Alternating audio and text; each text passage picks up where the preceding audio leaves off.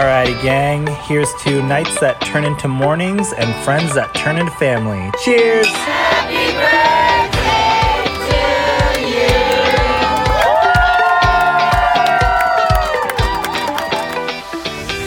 Hello, hello, and welcome to the Friendship IRL podcast. I'm your host, Alex Alexander. My friends, they would tell you I like to ask the hard questions. You know who I am in the group. I'm the person that's saying, okay, I'm going to ask this question, but don't feel like you have to answer it. And now I can be that friend for you too.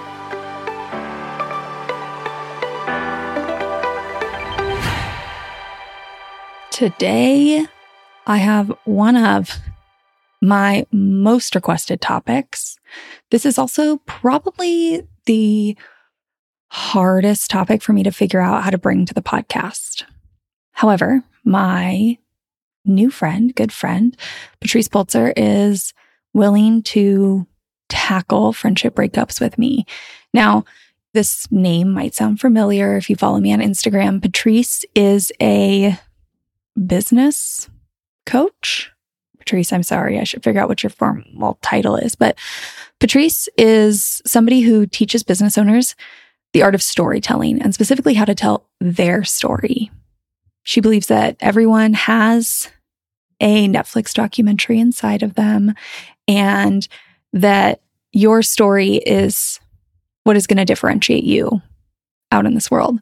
I was lucky enough to go through her Founders Fire program. That's how I met her. And now we're doing some other programs together. We just stay connected. She is one of those people who has very quickly become a business friend for me. And who knows where else our friendship will go. But we have a lot of fun connecting. So when she mentioned this friendship breakup to me and I asked her to come on here, she's a brave soul and she agreed to do it. Now, this is just one friendship breakup story. I'm sure there will be many more on the podcast. But what I want to call attention to is that I have struggled so hard with how to bring friendship breakups to the podcast. And that is because this is only one perspective. All of us only know our side, our experience. And that's been hard because there's two people in any friendship, maybe more. And that means that lots of dynamics are at play we have no idea what the other person's perspective is, what things happened. But no matter what, what I want to say is that the experience of a friendship breakup is hard. That's what I'm trying to showcase here, not what could have been, should have been, who's at fault, who did what. It doesn't matter. The point is, this is hard to navigate.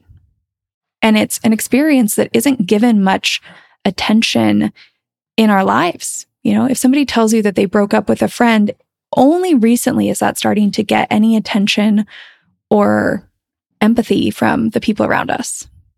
But when you tell somebody that you broke up with your romantic partner, it's okay to take the day off or be a sloth on the couch.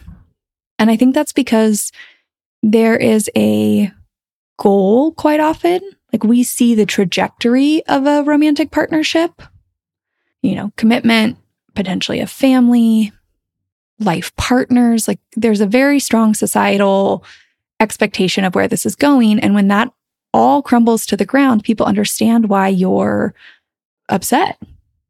However, friendship doesn't really have a trajectory in society, and we don't give much weight to the roles these people are filling in our lives, the areas they're supporting, the intensity of our love for each other. So when it comes crumbling down, it's kind of like, oh, okay. Well, that's unfortunate. But we're not really thinking about all the grief that comes with the visions we had for our friends being there for big life moments or the experiences we would have, or heck, sitting around when we're old and retelling our stories. Like we have to grieve that experience no longer happening. And this whole thing is tricky because life just keeps moving on. So, thank you, Patrice, for coming on here and tackling one of the topics people are most curious to hear about. With that, let's get to the episode. Hi, Patrice. Hi, Alex. Which I'm saying to you, We already hang out multiple times a week. It's like you came into my life and like now it's like, yeah, I can't get rid of you. It's just everywhere. I can't get rid of me. You know, I told someone the other day, I was like, oh, my friend that lives in Brooklyn. And then I had to go back and be like, well, we only exchanged phone numbers a couple weeks ago, but we've known each other for a while. We're friends. We have like a supernova rocket shipped into friendship territory in a short period of time. I mean, it's been the most enjoyable of times. It has. Next stop is in real life. Yeah, someday yeah. we will see each other in person. Mm-hmm. Maybe you'll discover, I don't know, I'm shorter than you thought or something. I'm not that short. I'm like five five. People always think I'm taller. I will be shorter than you think. People always okay. like, I thought you'd be taller. I'm like, oh God. Gotta stop using those filters on Instagram. It'll be something. And you know what? in true friendship status, you have agreed to talk today about one of the most requested topics I oh, get. God. God, I'm nervous. Like I actually am. I'm like, wait a minute, this is usually my role to be on the other side of this, not to like be in this seat. I'm like, oh God, what did I agree to? I'm going to share too, but we're going to okay. talk about friendship breakups. Okay. Which is truly what I get so many messages about this, which I think is so funny, but it's fine. We're doing it. Yeah. I don't know about you. I'm going to share about a friendship breakup too. So you're not okay. alone. Okay. But mine was kind of a slow fizzle. And then it just kind of at a certain point went, I mean, no contact, I guess. Like there were a bunch of moments where I was like, this feels off. This feels weird. This feels different. And then she moved.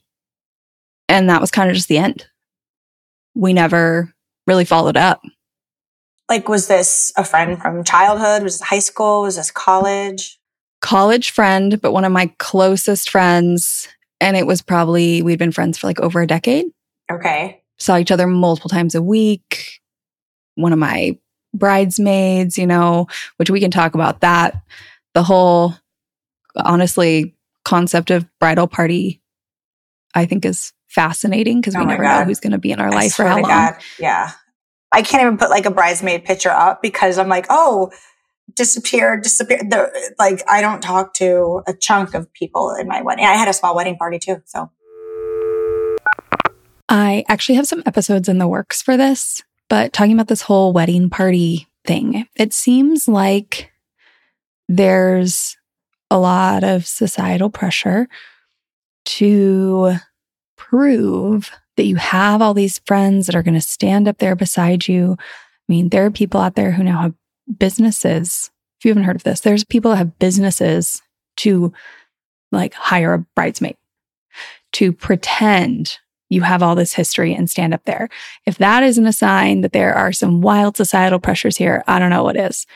So I just think this is a great call out in this episode about those pressures. And if you feel them, this goes back to that idea that friendship is never celebrated more in our life than when we're young, in our teens and our 20s.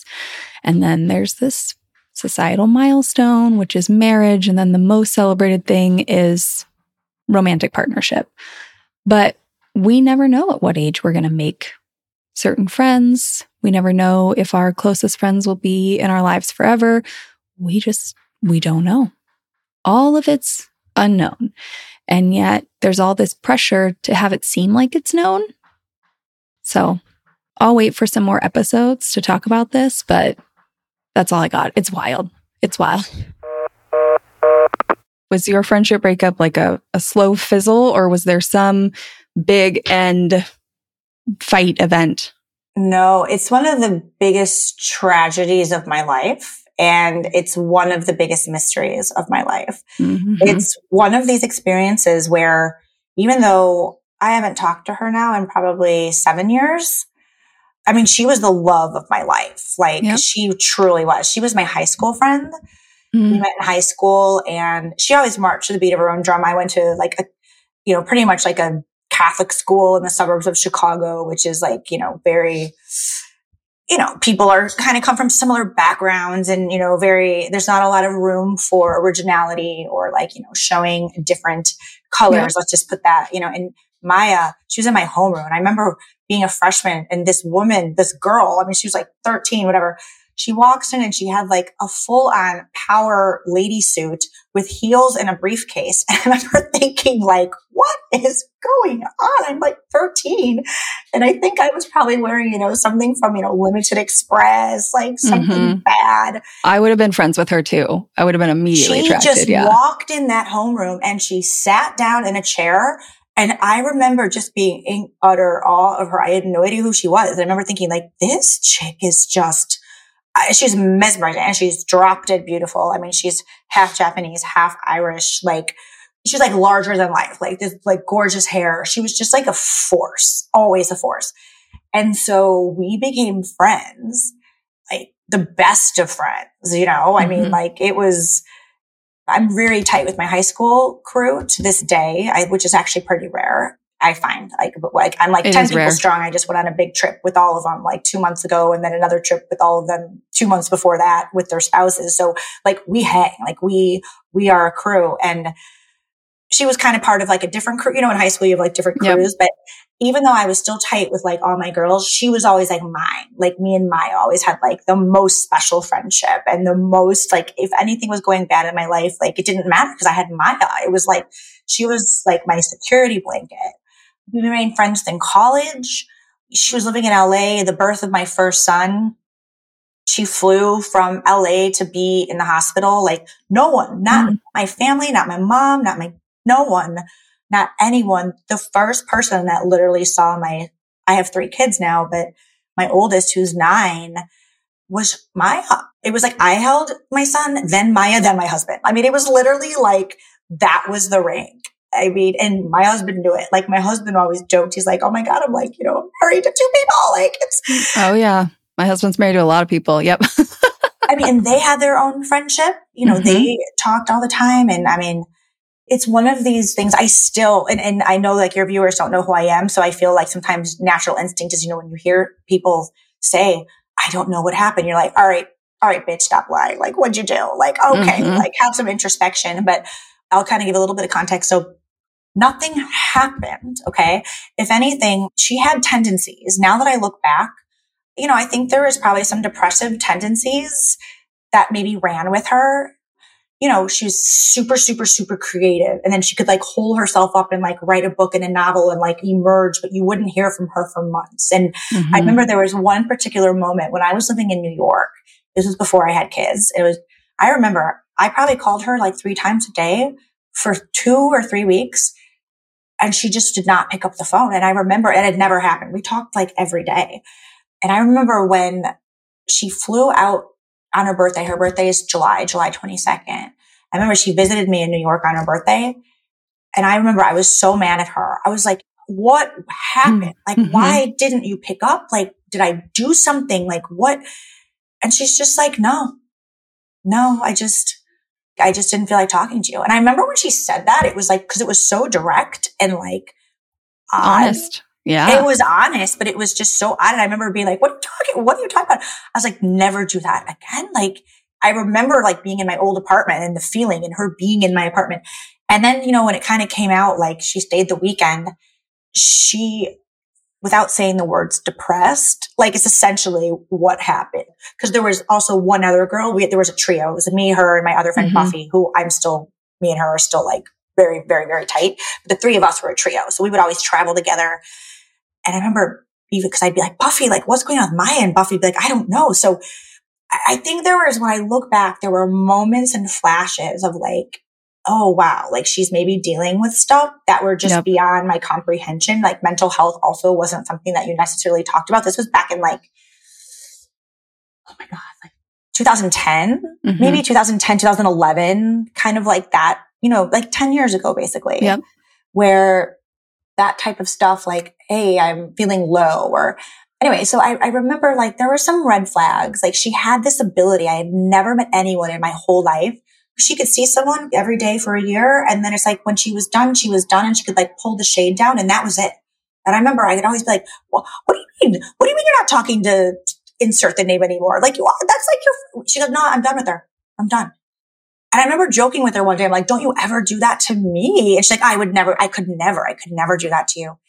And so it's almost like when I look back and if I'm getting a little bit like outside of the situation, it was almost yeah. like the seeds were being planted for mm-hmm. this to happen. And you have to understand too, and I'm sure you get it, like there's that age too where everyone starts getting married. Yep. And that does real weird things to women. I was one of the late ones. Like I left Chicago. So I left the Midwest. And the Midwest, I mean, my friends were like popping out. Some of them were like popping out kids like in their twenties, like very rare, but a few of them were like pregnant in their twenties. Like, are you kidding? I didn't even have a normal job. I was an interning at, at uh, like 28. Like, are you kidding me? Like getting married? Who to what? How? I know. Yeah. life was like so different for everybody. It starts to just divert in so many yeah. paths really suddenly. I feel like 27 to 30, 31 is like a strange age because you have people like myself who are like still an intern, not married, like not even thinking about it, still like living in couches in New York. And then I'm like going to baby showers back in the yep. Midwest for some of my high school friends. Me and Maya were always a crew. So we were always like, and even if I was dating like now my now husband, like she was always like a trio. It was never like she'd come to London with us or like we would travel together as a threesome. I mean, it wasn't weird. We do that with friends. Yep. Yeah. And so I guess I just never thought like she cared. Like she never wanted to get married or have babies or like, I never, that was not what we did.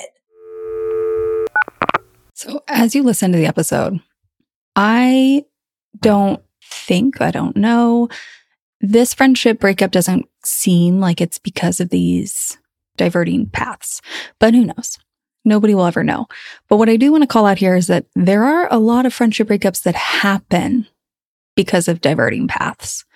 So if you've gone back and you've listened to my episode about the three types of roots, the way that I explain this is basically there were shared interests and experiences that you have with your friends you would go out on the weekends or you would get brunch on Sundays. You would go shopping, play football on Sunday mornings, whatever it is. And when life changes happen, such as marriage, romantic partnership, having kids, family, whatever it is, those shift priorities. We all know that. Okay. But what happens I think, is we didn't really have a variety of ways to connect. So if the only things you did with your friends were brunch and then flag football, and suddenly your weekend mornings are taken up by kids, you can't do those things anymore. So you have to choose to build new ways to spend time together and things to connect over, or you're not going to spend time together. And that's going to lead to a friendship breakup.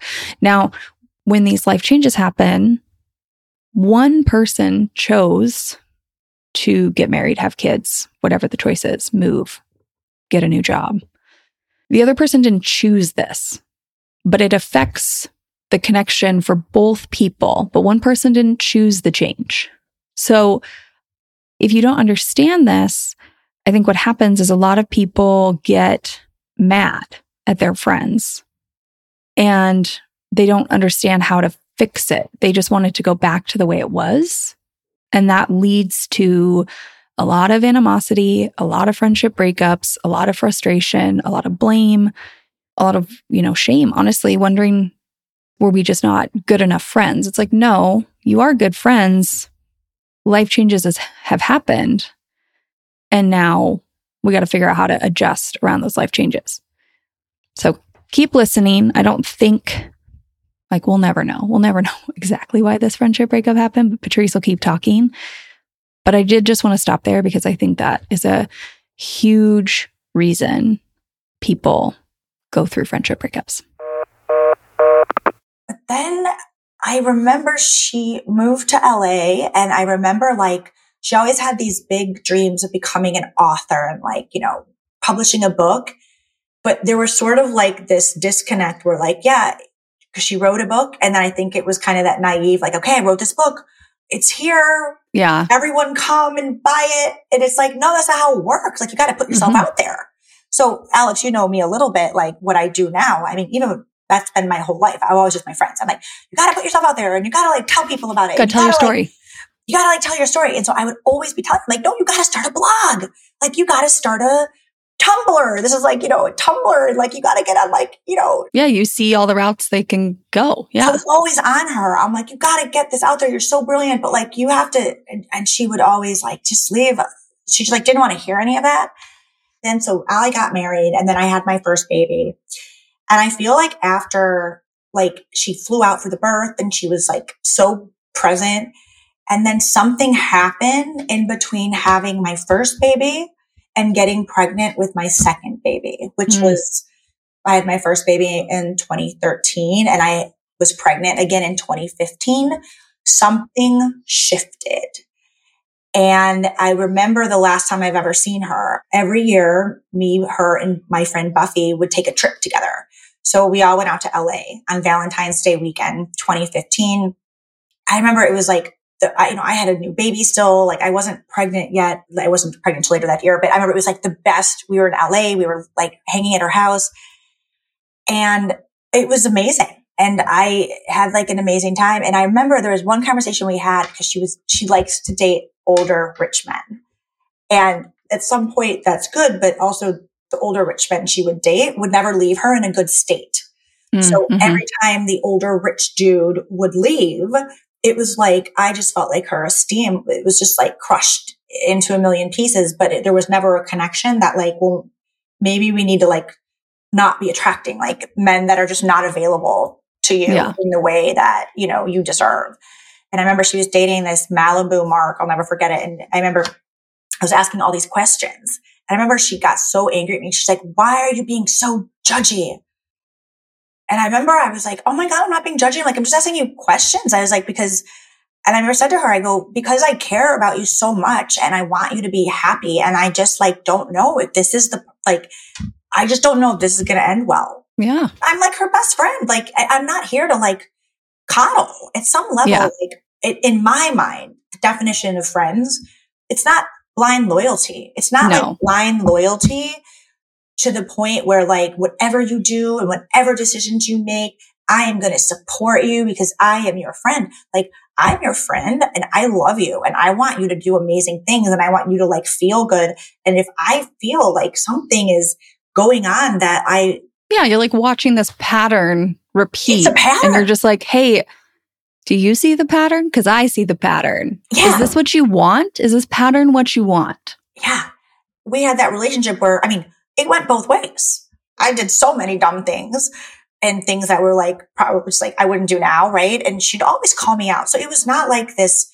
I was always the friend calling her out. It was like that was like that's why our friendship in my brain was so special because I felt total and utter freedom to be exactly mm. who I was, and I felt that that was received without judgment on her end. And I remember that LA trip, and our friend Buffy was there too. So I always have like a someone to back all this up.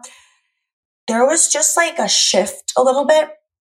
I didn't think anything of it because it was just us. I was just like, yeah, all right. I asked you some questions that maybe were uncomfortable, but I'm your friend and I love you. That's the last time I ever have seen her. Mm. And that was in 2015. That whole year was, I, I could like get choked up thinking about it because it was like, that was it. I left LA and we had a great time, the three of us. And I remember like, again, that week we got home, I like call her and it wouldn't pick up. Then I'd call her again, mm. wouldn't pick up. I remember this went on for like a month and a half. Wow. I remember texting her one day and be like, what is going on? Like, why aren't you picking up the phone? Like, what's up? I want to catch up. Like, how yeah. are you? And she just wrote, I can't remember exactly what the text message says, but it was basically like, I don't want to talk to you. And there was nothing. There was no like why or how or and I remember I was like, what are you talking about? I thought she was joking. I remember I called her again. I was like, yeah, the confusion is so real.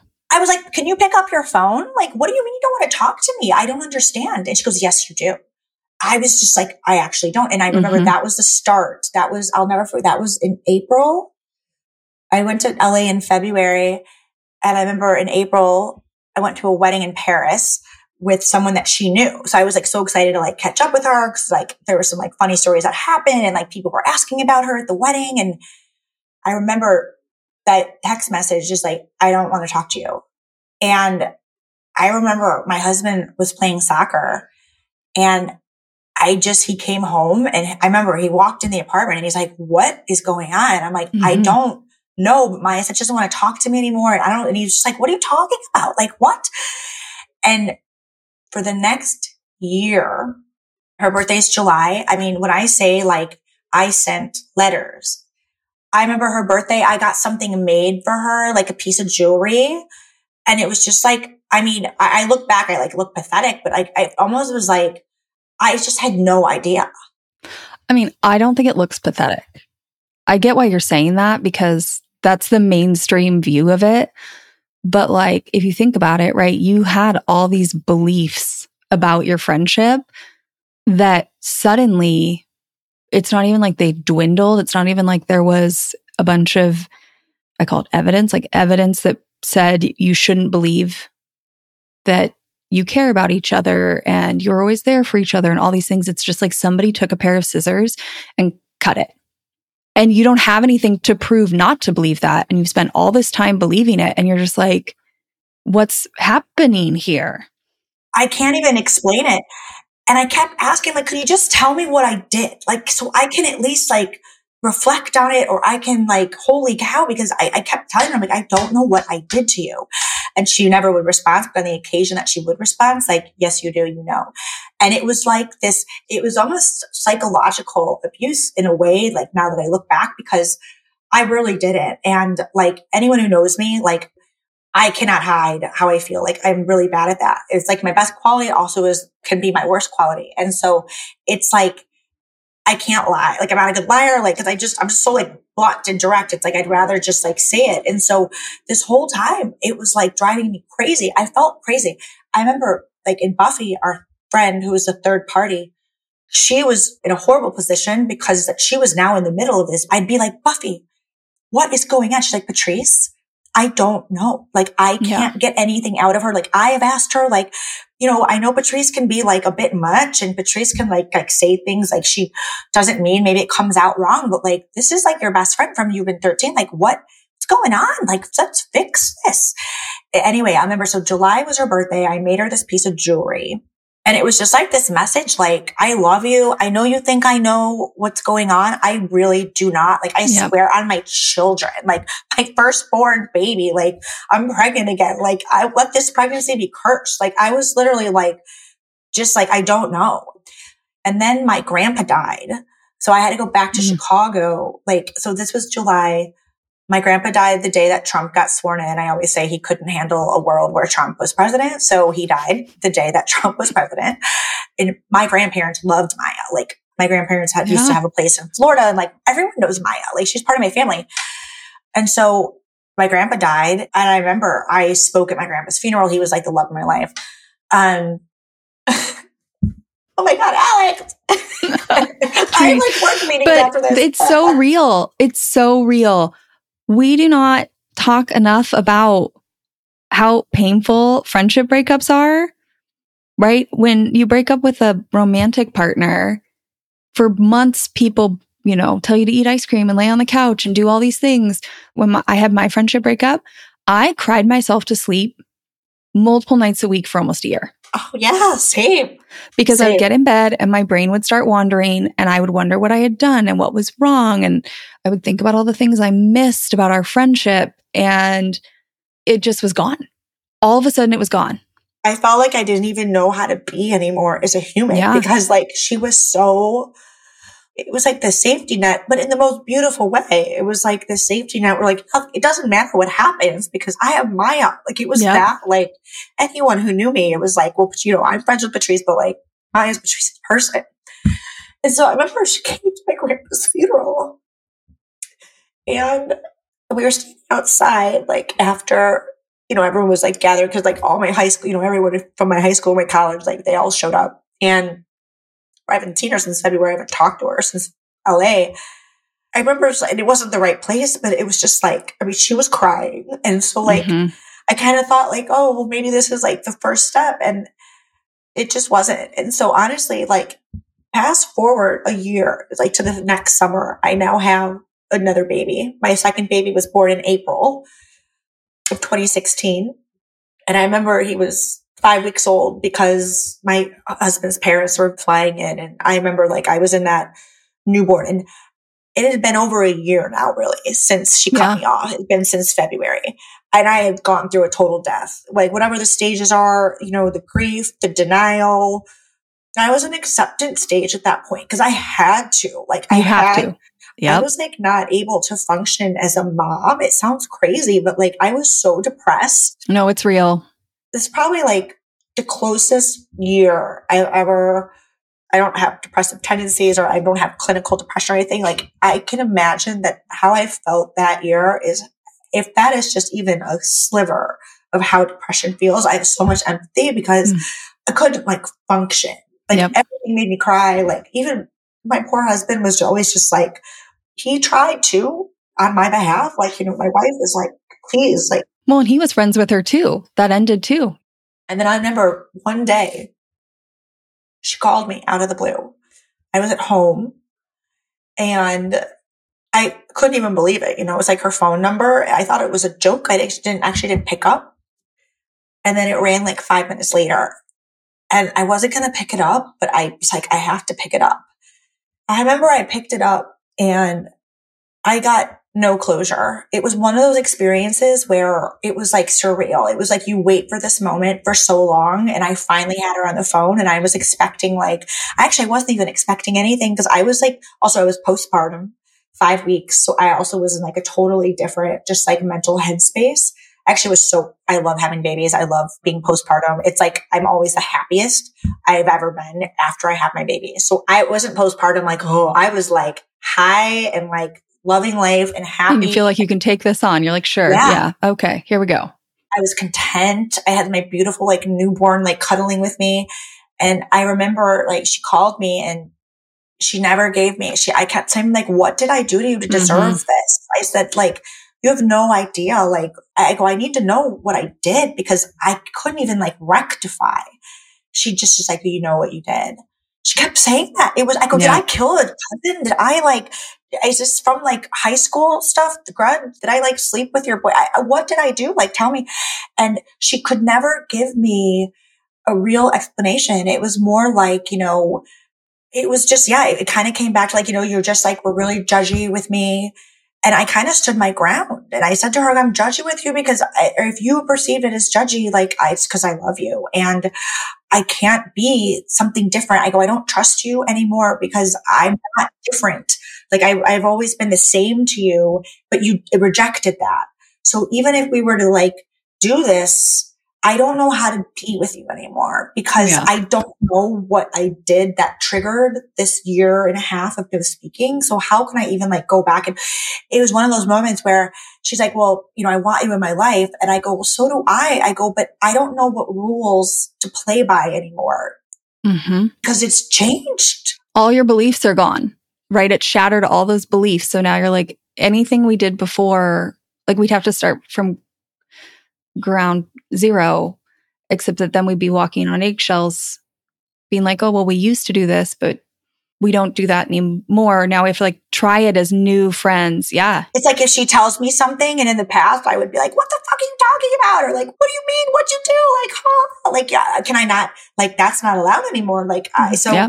if I can't like be who I am, like with you and have just like that was the most beautiful part. What I thought of our relationship was like, I go, I felt so myself with you. It is so rare to like truly feel like your full self with someone, like the good, the bad, and feel like that was still okay and that was still like accepted. I go, but you changed that rule on me. And I said, I don't know what elements of myself you don't want and mm-hmm. what parts of myself that are cool with you. So I don't have the time to even like analyze. Like I have a baby, I have a toddler, like it wasn't even about the baby, the toddler. I'm like, but I said, you literally like, I've never felt pain like this from another human, like ever than I have this past year with you. And that's also for me now to, to deal with. Like yep. someone that I trusted is capable of like causing that much emotional pain. And then just sort of like, I'm back, but I don't, can't really tell you like why that happened. Like, so that was it. And I have not talked to her since. So it's 2016. What is that? Like seven years? It's funny because, you know, I'm the third girl in our little trio, and I'm still super tight with the third girl. Mm-hmm. It's totally been devastating for her because with the three of us had a very special thing. Like every year since we've been 13, we've always done a trip, even if it was, we called it, you know, a holiday where we'd call in sick to work when we were like, you know, mm-hmm. in our early 20s or not early 20s, but like when we were living in Chicago when we were like 25 and we had like, I mean, I barely had a job, but like whatever, you know, we and we'd have like a holiday, right? Where we just like sit and eat and watch movies and drink wine. And so it was also very devastating for her because she lost out as well because the dynamic of the three of us just worked.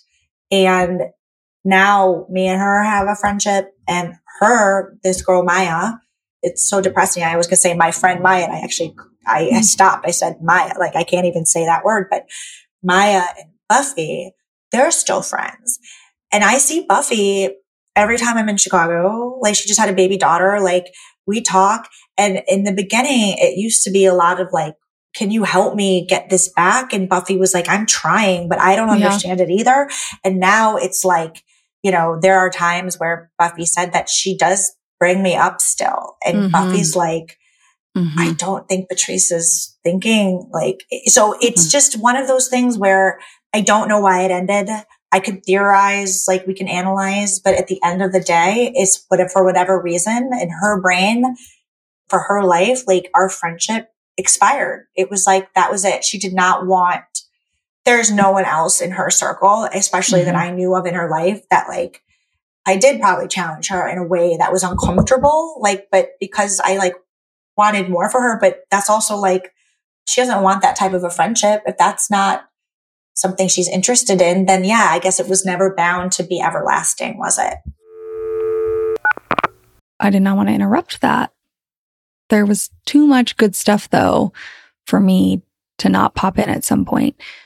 We're going back to the roots. So basically, what I see here, right, is the three kinds of roots as a refresher shared interest and experience, emotional intimacy, which are kind of the information we collect and use in our interactions when we're together. And those actions and the way we act, I think we collect those as evidence. Those confirm our beliefs. Our beliefs are what I call our story roots. So, what happens, I think, sometimes in these friendship breakups is whatever beliefs we had. And Patrice listed a bunch of them. Like, I trust you. I can be myself with you. We have been friends for decades. All these beliefs, suddenly the actions don't support the beliefs. And it's not like a slow fizzle necessarily. For some friendship breakups, I think it is. And those are the times where we're like, oh, you know, I should have seen it coming. I ignored it, right? We chose the belief, we chose the story root, but maybe the actions didn't align all the time. And that doesn't always mean there's going to be a friendship breakup but it can. So there's no hard answer here. It's not like, oh, well, if they start doing that, then they're for sure going to break up. It might just be a time in their life. They might be going through some other things. Conversation and communication might illuminate why this is happening. But sometimes somebody just chooses to be done. And that, like I said, is like a cutting, like straight up taking a pair of scissors and cutting the root off. And that hurts. That hurts because you have all this evidence that brought you to the belief that says, I trust them. And now you're sitting there thinking, oh my gosh, was all that evidence real? How did we get here where I trusted you so deeply? And now your actions don't support that. Like, this is hard to reconcile. And then we have all the secondary roots that are cut the things that you did together, the memories that you have, the visions you had about the future, right? In this story, Patrice's friend came out for the birth of her first child. Like she probably envisioned her being this aunt and role model in her kid's life forever. That's something you envision. And then you have to mourn that that's not going to be the reality anymore. A lot of things happen simultaneously in a friendship breakup. That's all I'm trying to illuminate here. It's not just like, oh, you and a friend ended. It's layers and layers of things that are changing very suddenly. There are so many parallels. I'm not going to tell my whole story right now because it would be a long episode, but there's so many parallels. The like, you know what you did, the lack of willingness to have a conversation, and then the asking about you to mutual friends afterwards all happened to me as well. And the thing that I think is really interesting is this person, the other people, not us, chose, I don't know if it's to end the friendship or just to like control the friendship or something. Like they made a choice that we did not choose. We have to deal with it, but because we didn't choose it and they're not willing to have any sort of conversation, there's no communication. The lack of communication to me, because every friendship breakup is going to be different.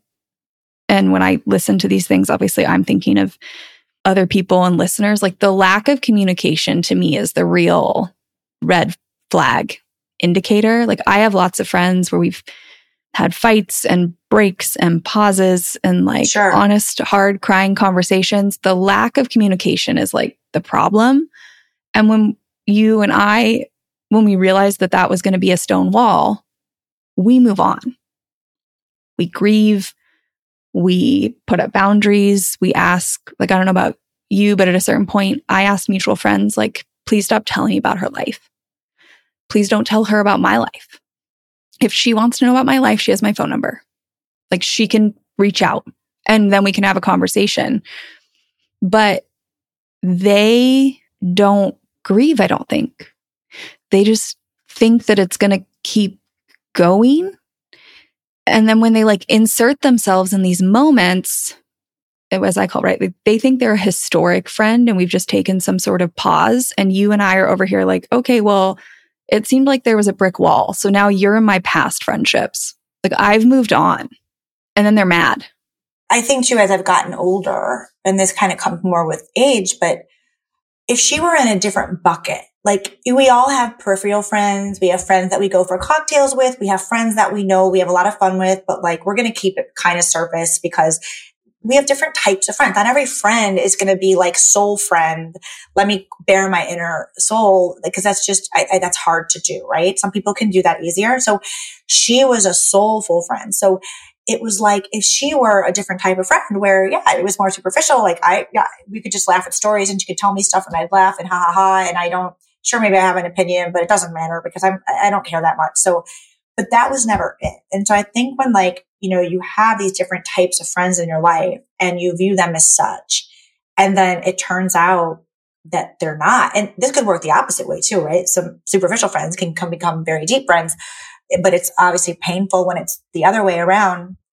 I can't exist in a superficial friendship with her. Like we've already hit like soul levels. So I mean, you like you were my maid of honor. Like you like held my son basically before his dad. Like that's so deep. And that you've seen me at my worst. Like you know my family history. Like you know all the skeletons. And so you can't go from that to like okay, let's just go mm-hmm. like laugh and like go get a, a cocktail and and I think she knows that. But I think the and this is probably different for other people, but I personally think that there's just probably a lot more stuff going on with her. I oh, thought oh, yeah. I was like this closest person to her, but there is obviously so much of herself that she kept buried and mm-hmm. probably didn't release to me. And so that is just a battle. I mean, that's not my journey, right? That's her journey. And you know, sometimes I wonder like, God, because I know bits and pieces about what she's doing. Like I know she's still in Chicago and, you know, different things, but what a shame because like I know that like if for some reason like we were to probably see each other, like bump into each other in New York, take out the awkwardness, like I still love her. Oh yeah. All that history is still there. It'll never go away. Yeah. Yeah. It's like you could walk into a room, a place you'd been before, right? And it would flood you with all these memories of you and her. Yeah, it's almost like you pick up back in a yeah. weird way. Like I'm over it. I'm still like, if I have to think about it or like analyze it because I, there's no like closure to it. So, you know, in hu- human beings, like we kind of crave that closed loop or we crave mm-hmm. like, okay, let me tie the bow on it and like put the period. But this really doesn't have a period and I have no interest I think at this stage in my life, unless it was total, if her coming to me and being like, I want to be in your life. And like, I went through a bad time and I yep. didn't make the right choices, but like, I know we can't start fresh, but it would have to be like from that place. Like, I've done these things to work through my issues. This is what was going on with me. Yeah. Like a lot of explanation. It would have to be some introspection. And I just don't know how much, like, I don't know her anymore. Like, I know her what I did until seven years ago. So I just don't know how much she's wants to do that or willing to do that. And I think that's the only way that we could actually probably go forward. Okay. It'd be a new friendship, but it still could be a meaningful one still. It would just be like not the same as it was, but it would have to be her. And I said that to her. I was like, the ball is in your court. Like it is mm-hmm. so in your court. I remember that was my parting words to her on the phone. Cause I was like, again, euphoria, postpartum baby. I was like, look, I want to be in your life too. And I'm like, I don't know how, right now. So the ball is in your court and I'm going to follow your lead. And like, I'm open. I'm so open. And nothing was ever done. I did the same thing. I sent kind of a final message and it was like, Hey, I just need you to know that whatever you're telling yourself, that I'm not willing to have hard conversations or try this or figure it out. Like that is a story you're telling yourself. That is not the truth. I am open to having a conversation, to figuring this out, to considering what I supposedly did wrong and having a conversation about it and thinking about it. But you won't tell me that. So if you decide you want to have that conversation, call me because you're yeah. right. At a certain point, like you just can't keep putting it out. I think if I'm thinking about like takeaways too for anyone listening, like there's probably lots of different types of takeaways, but I think number one, I don't think every relationship or friendship is necessarily meant to last forever. No. You know, we Agreed. all go through different parts of our life and if you can grow together, that's great. But sometimes it's too much. And sometimes like we're not the same, you know, when we were 12 or 10. And so, and we're not gonna get into this, but like my best guy friend, my whole first 20 years of my life. I mean, again, he's like, you know, drag a body guy friend.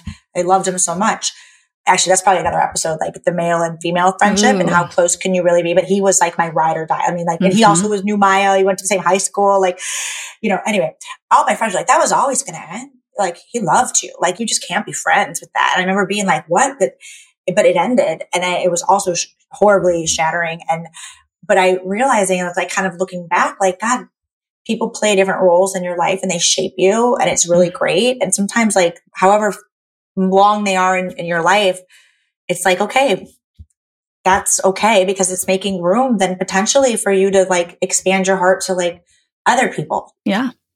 But like that's for sure not the pop culture narrative, right? The pressure is on this meet your friends young and do anything to keep them forever. And you are better if you do that. Hence this podcast. Like we need to normalize that not everything is going to stay like that and friendship has highs and lows and like things end. Things end. And what you had with her in a certain period was like really beautiful hence why it's emotional to talk about oh, it. i still like it still feels so raw. I mean it's not like raw in that sense of like I miss her, but I, it's like I recognize the tragedy. Like there's like something like very tragic mm-hmm. about it because there's that part of you. It's like, did it have to be this way? Yeah. Like, could I have done something different when I was in LA? Like if I didn't, maybe I shouldn't have said anything about whoever she was dating. If I just would have stopped. But I know if I'm a logical person and it's like, no, that would have happened. Just maybe not in LA in February when she came to New York or when I was in Chicago or on a phone, I would have said the wrong thing at the wrong time. And that would have been a reason in her brain to shut me down. So it was always, and also again, the red flags, like years prior, she would do this to other people. And I remember always feeling like lucky, like, oh, I'm so lucky. Cause she kind of has this like, I swear to God, she's got like a special aura about her where people get obsessed with her. Like she's got this very powerful presence and like Again, she wore a freaking three piece like Chanel suit when we were 13 walking into Homer with Mr. Cecil. And that's just been her vibe her whole life. So, uh, you know, when someone is like that, she tends to attract people that like get really obsessed with her. Yeah. And I was like, was I obsessed with her? Like, I mean, but I was obsessed with her like in the most, yeah, I was like, she's my best friend. Like I yeah. loved having Maya as a best friend. Like, you know, like, oh, Maya's my best friend. Like Maya's my best friend. It like felt really like good. So to kind of like not have that. And honestly, I've never had a best friend since. I don't really like the term best friend if I'm being I know, honest. I know. Like I, I know I don't either, but in a weird way, like I think that right, like best friend is some pop culture thing that's built up and we all need to like redefine. My takeaway when people tell me about best friends is like best friend for what? Because best friend is supposed to be this like all encompassing thing. And when you're 13 and young, maybe in your 20s, not to say you're one dimensional, but life is less complicated. Yeah. when sure. you're an adult with kids and a partner and or no kids and a partner, a job, a want to travel, goals, whatever. There's so many parts of you that like it's really hard for one person to be this all encompassing force in your life. Absolutely. Like my husband isn't even that. oh God, don't even get me started. When people call their husband their best friends, I'm like, stop. But that's like another podcast. Yeah. So it's like that's easier when we're young to have this quote unquote best friend. The older we get, is that really even feasible? I don't really think so. It's a defining moment in my life. And, you know, everyone's like, you know, the, the worst breakup of your life. Like, you know, they may, they talk about some boyfriend or they talk about, you know, maybe even like a fiance, but I swear to God, like pain of losing like a female friend that for all intents and purposes was my best friend and was so prevalent in my life, my family's life, my children's life, like all that stuff. And then just to have that go poof, it is, it's like part of your soul. I don't want to say it died because it rebirths, but like part of it is like gone, like permanently mm-hmm. gone because like that's not replaceable. No, like she knew you in this period of your life where now probably not very many people know you or knew certain parts of you, you know, like you outside of school, whatever. So now nobody knows that. No. And that's a wild thing to have to grieve and move on from. Also, any future visions you had, right? Of her like, coming on vacation with you and your family and your kids, these like things you talked about are never going to happen. I have that scenario all the time. So this is all just to say, I think this is so, this is so real for so many people and they aren't, this isn't discussed enough. This isn't given like weight in society. If somebody were to say this, it'd be like, oh, well, sorry you lost your friend. Moving on. Yeah. It's not given the yeah no i know what you're saying. It's like yeah it's not giving the attention. It's not given the like the the importance or it's not like viewed as like something and a topic to also do like talk about my freaking wedding photos. Like she's my maid of honor. So it's all this stuff. Mm-hmm. i'm like jesus christ like every video like i have video and all this stuff and it's just like oh my god like that also is can be painful too in a weird way. It's like look at your own wedding stuff because yep. like she's in everything and now like now she's And not. now you don't even know who she is. No, and I think about it too because I'm like, you know, I knew her parents. I was at her house every day. Like mm. I know her parents, I know her brother. I think about that like my god, like if something happened to her mom or dad, like do I fly back for the funeral? I mean, stuff like mm. that.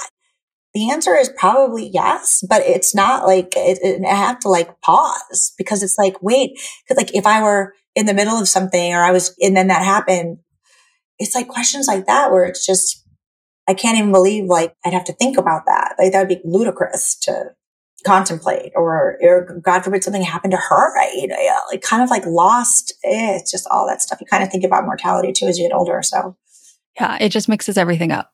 Anything you thought was going to be the path now is like in question. Yeah. And the reason you'd go is because of all that history, but there's nothing in the present. So now it feels weird. It's all a tricky thing to balance. Yeah, absolutely. And it takes up a lot of mental load for someone that really isn't even present in your life. Oh, God, yeah. And that's hard. Patrice, this was So oh good. God, was it? I, I feel like I just wait. cried like the whole time. the reason I say it's so good is because I think there's going to be a lot of people who respond to this episode and are like, I had similar things happen and they just felt like they were alone and they're not.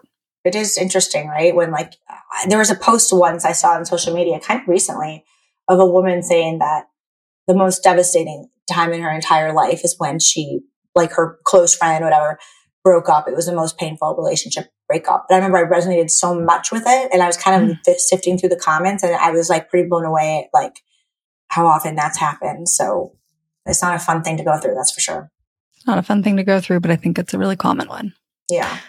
Thank you. Thank you so much for Thank being you. here. Of course, anytime. Whoa. Whoa, whoa, whoa. What a doozy of an episode.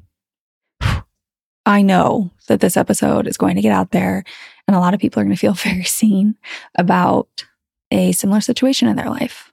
One that probably didn't get the attention that it should have, that people didn't give you space to grieve or didn't make you feel seen and how hard it was.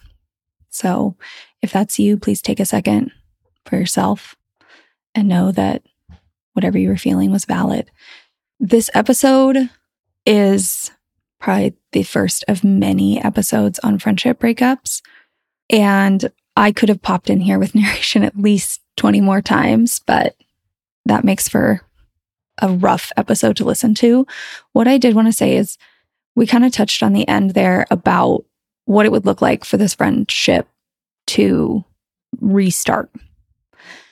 And we've already covered that roots were cut, right? Like evidence, our beliefs, we don't believe that they're true anymore. So those are no longer there.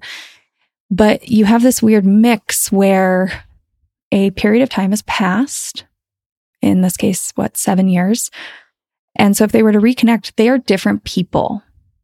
Therefore, the shared experiences and interests they might have had may no longer be shared interests and experiences.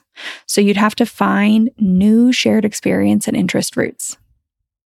And that can be tricky because you have all this information, all those emotional intimacy roots from your friendship. So you might use that information to suggest things. And when you say, Oh, do you want to go running? And they say no, then you feel that sense of like, Oh, I don't even know you anymore. So the past version of your friend that you're trying to reconnect with isn't that same person. The information you have, the memories, the small details you know, like they may no longer be true. And you're having to navigate all these things, all these dead roots, and how you regrow them. And that is a tricky line to walk because you're kind of learning about this new person, but with this outdated set of information that you're trying to use, but it may not actually be helpful. And then ways that you used to act, things that used to be okay because of your beliefs, because of your story roots, like I trust you, you know, maybe having a key to each other's house and coming and going. You can't necessarily just hop back into that. You'd have to rebuild. Do I think it's possible? Yeah, I think it's possible. I think it's also incredibly hard to do. And both people would want to have to put in so much work to navigate that transition. If you are somebody who has done that, message me. Let's talk about it on the podcast. With that, I'm sure that this was an overwhelming episode. Like I've mentioned before, this is one of my most requested topics. I am sure that we will talk about friendship breakups again, Thanks for listening today. See you next week. Thank you for listening to this episode of Friendship IRL. I am so honored to have these conversations with you, but don't let the chat die here. Send me a voice message. I created a special website just to chat with you. You can find it at alexalex.chat. You can also find me on Instagram. My handle at it's Alex Alexander, or go ahead and leave a review wherever you prefer to listen to podcasts. Now, if you want to take this conversation a step further, send this episode to a friend. Tell them you found it interesting and use what we just talked about as a conversation starter the next time you and your friend hang out. No need for a teary goodbye. I'll be back with a new episode next week.